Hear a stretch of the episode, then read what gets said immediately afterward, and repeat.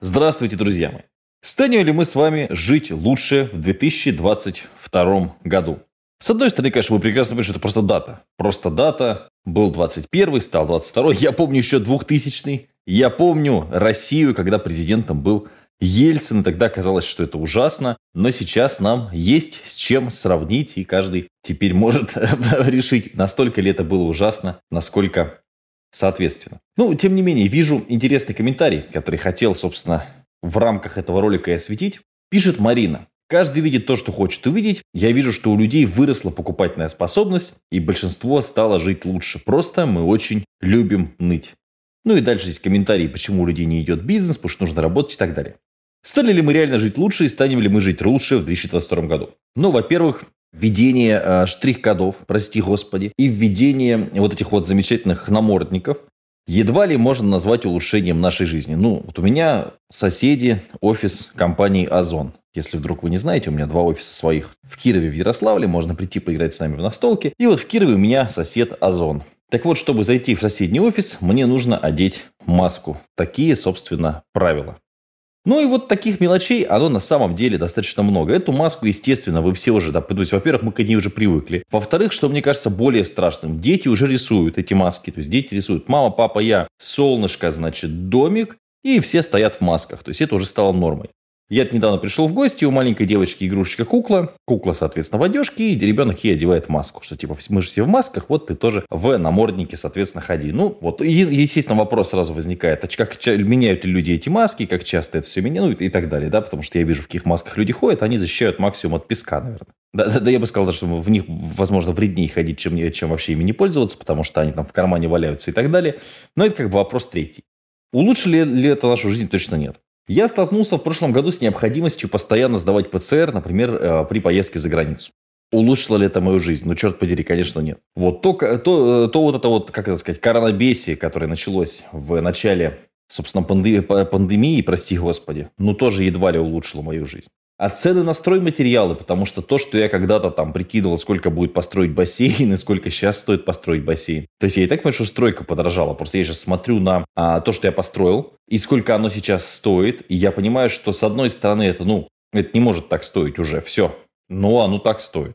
И недвижка, ну, пардон, у нас регион, ребят, у нас регион. И квартира, которую я когда-то покупал за миллион шестьсот, 30 квадратов, спальный район. Это первая моя квартира, которую я когда-то купил, сделав YouTube-канал по Dota 2. Ну, это другая история сейчас, да. Она стоит уже 3 миллиона. Хотя это 30 квадратов, это спальный район. А что такое 3 миллиона? А где вы видели большие зарплаты? То есть, ну, получается, что если мы не говорим про некое рабство, потому что назвать кредит чем-то, кроме финансового рабства, ну, в общем, не очень поворачивается язык. То есть, вы просто кому-то должны и с вас теперь будут, ну, собственно, что-то требовать, ходить на работу и так далее, да? Ну, допустим, у вас зарплата 40 тысяч. В нашем городе, опять же, я понимаю, что, конечно, у нас официальная зарплата, наверное, там просто уже там, миллион рублей, миллиард, 100 тысяч рублей, 70 тысяч рублей, 59, я не знаю. Но в нашем городе, я вам реально скажу, что люди за 40 тысяч, в принципе, работают целый день и счастливы работать. То есть, ну, считается хорошей зарплатой. За сколько лет мы купим, а, собственно, вот эту хорошую, в кавычках, да, эту хорошую зарплату, эту хорошую, в кавычках, конуру 30 квадратов? За 75 месяцев. То есть 3 миллиона на 45 тысяч, 75 месяцев на 12, соответственно, 6 лет понадобится человеку откладывать деньги, чтобы купить себе конуру 30 квадратов. Хороший ли это уровень жизни? Но с другой стороны, опять же, да, вот здесь, мне кажется, нужно показывать хорошие примеры. Можно показать какую-нибудь страну, в которой война. В которой война, и люди, например, чтобы улететь из этой страны, цепляются за самолет. В таком случае ты такой, блин, ну войны же нет. Вы действительно войны нет можно показать страну, где можно, я не знаю, выйти на улицу и получить пулю. Вполне такие страны тоже есть. Или страну, где у тебя там могут э, отрезать руку, потому что у тебя там, собственно, часы на этой руке, вот, например. Но все это для людей хоть сколько-то образованных больше, больше начинает напоминать скотный двор. А вы хотите, чтобы вернулся обвал, да, или как-то ну, там разные сноубол, там разные варианты из перевода, да, снежок. Неважно. Главное, как это все обстоит, да? То есть вы хотите, чтобы вернулся вот тот самый страшный свин? Ну, конечно же, нет. Конечно же, нет. Мы хотим, чтобы все было как сейчас. По крайней мере, теплая вода из-под крана идет. Ну, объективно идет. Это реально благо цивилизации, которое есть не у всех. Ну, скорее всего, у вас есть какая-то... То есть, скорее всего, вы не ходите на улицу в туалет. Скорее всего, у вас хотя бы есть какой-то септик, может быть, да? Не то чтобы это сильно современно, или, соответственно, у вас есть канализация городская. Понятно, что можно говорить там о качестве воды, которую вы пьете, или, скорее всего, не пьете, а или фильтруете, или покупаете какую-то воду. Но тем не менее. А с другой стороны, смотрите, насколько вещи, которые когда-то казались нам такими иллюзорными, да, типа, ну вот налог на воздух, налог на воду. То есть мне вот, например, маленькому сказать, хотя это было не так давно, в рамках там, скажем, даже истории там, ну, не то что мира, да, человечества, а в рамках века, да, ну вот там 30 лет назад было бы дико покупать воду. Сейчас покупать воду – это норм. У нас вот мы переходим, да, то есть нельзя пить воду из-под крана, например, да.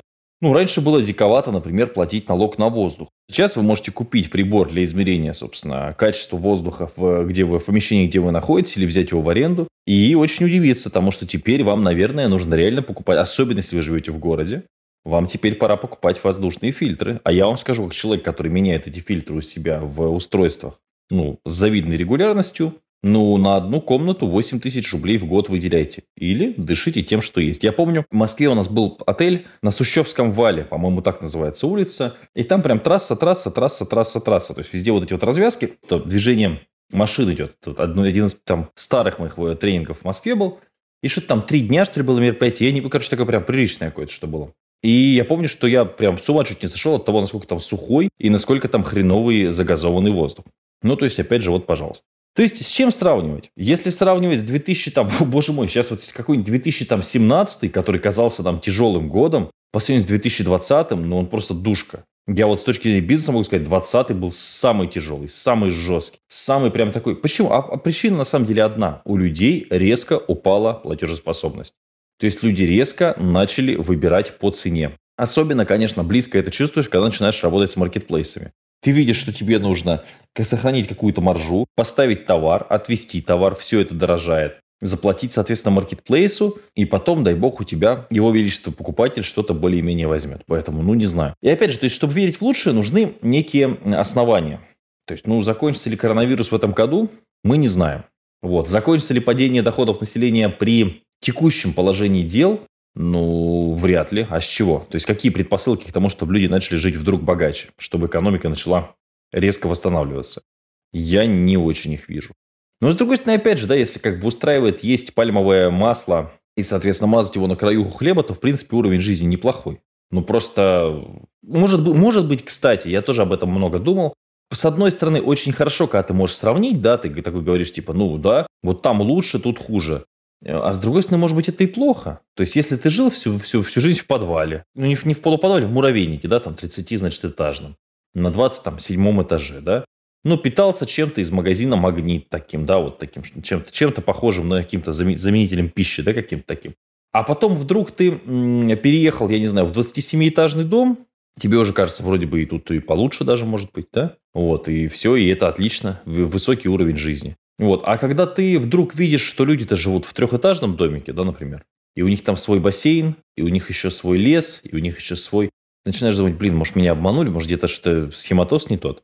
Вот-вот не знаю тоже, потому что я себя чувствую немножко обделенным в плане... Раньше я мог много ездить, вот в чем вопрос. Сейчас это вызывает дикий геморрой и такие большие усложнения. Да, между прочим, туристическая отрасль подешевела, то есть дешевле стали путевки, Логистика подорожала, но, в принципе, все еще там довольно выгодно сейчас ездить, но вот эти постоянные непонятно меняющиеся ограничения, э, ну, они навевают определенную тоску, скажем так. Поэтому что я вам могу пожелать в этом году? Прикольно. Сначала нужно было сказать, что все плохо, а потом, ну, как бы, что я вам да, что бы я вам ни желал, понятное дело, что все будет зависеть во многом от ситуации, а где-то от вас тоже. То будете вы что-то делать, не будете что-то делать, будете пассивно прозябать. У меня просто зрители в основном такие проактивные ребята, конечно, которые прям готовы что-то менять, что-то делать. Но тяжело. То есть я думаю, что, конечно, хочется сказать, что самые темные сумерки перед рассветом, и дальше будет лучше. Но я пока что, если мы говорим про вот нашу страну, например, я немножко не вижу, почему должно быть лучше. То есть, ну, чтобы у меня выросли помидоры, или вот чтобы у меня вырос дайкон, я дайкон тут выращиваю на подоконнике, ну, нужно, соответственно, какие-то предпосылки. То есть, если его не посадить, ну, едва ли у меня появится дайкон на подоконнике. Вот как-то так. Я пока что не вижу каких-то прям вот позитивных вот тенденций, движений. Наоборот, все больше каких-то запретов, усложнений, комиссий, налогов разного рода. Ну, поглядим. У нас выбора в любом случае на данном этапе большого нет. Вот. А разговоры про сменить страну, они, конечно, прикольные, но многие ли из вас готовы прям так взять, куда-то уехать? А многих ли из вас где-то ждут. Меня не ждут нигде, кроме этой страны. Вот, поэтому у меня на данном этапе какого-то серьезного такого выбора нет. Ну и тем более, какой бизнес могу сделать в другой стране. Все-таки я уже человек не молодой, пожилой, скажем так. Поэтому надеюсь, что был полезен вот такой философско-размышлятельный выпуск в начале 2022 года, который, я очень надеюсь, хотя бы был бы чуть-чуть получше, чем 21 уже будет, ну, типа, более-менее нормально. Спасибо, счастья, удачи, здоровья, радости, успехов, хорошего настроения. Пока-пока.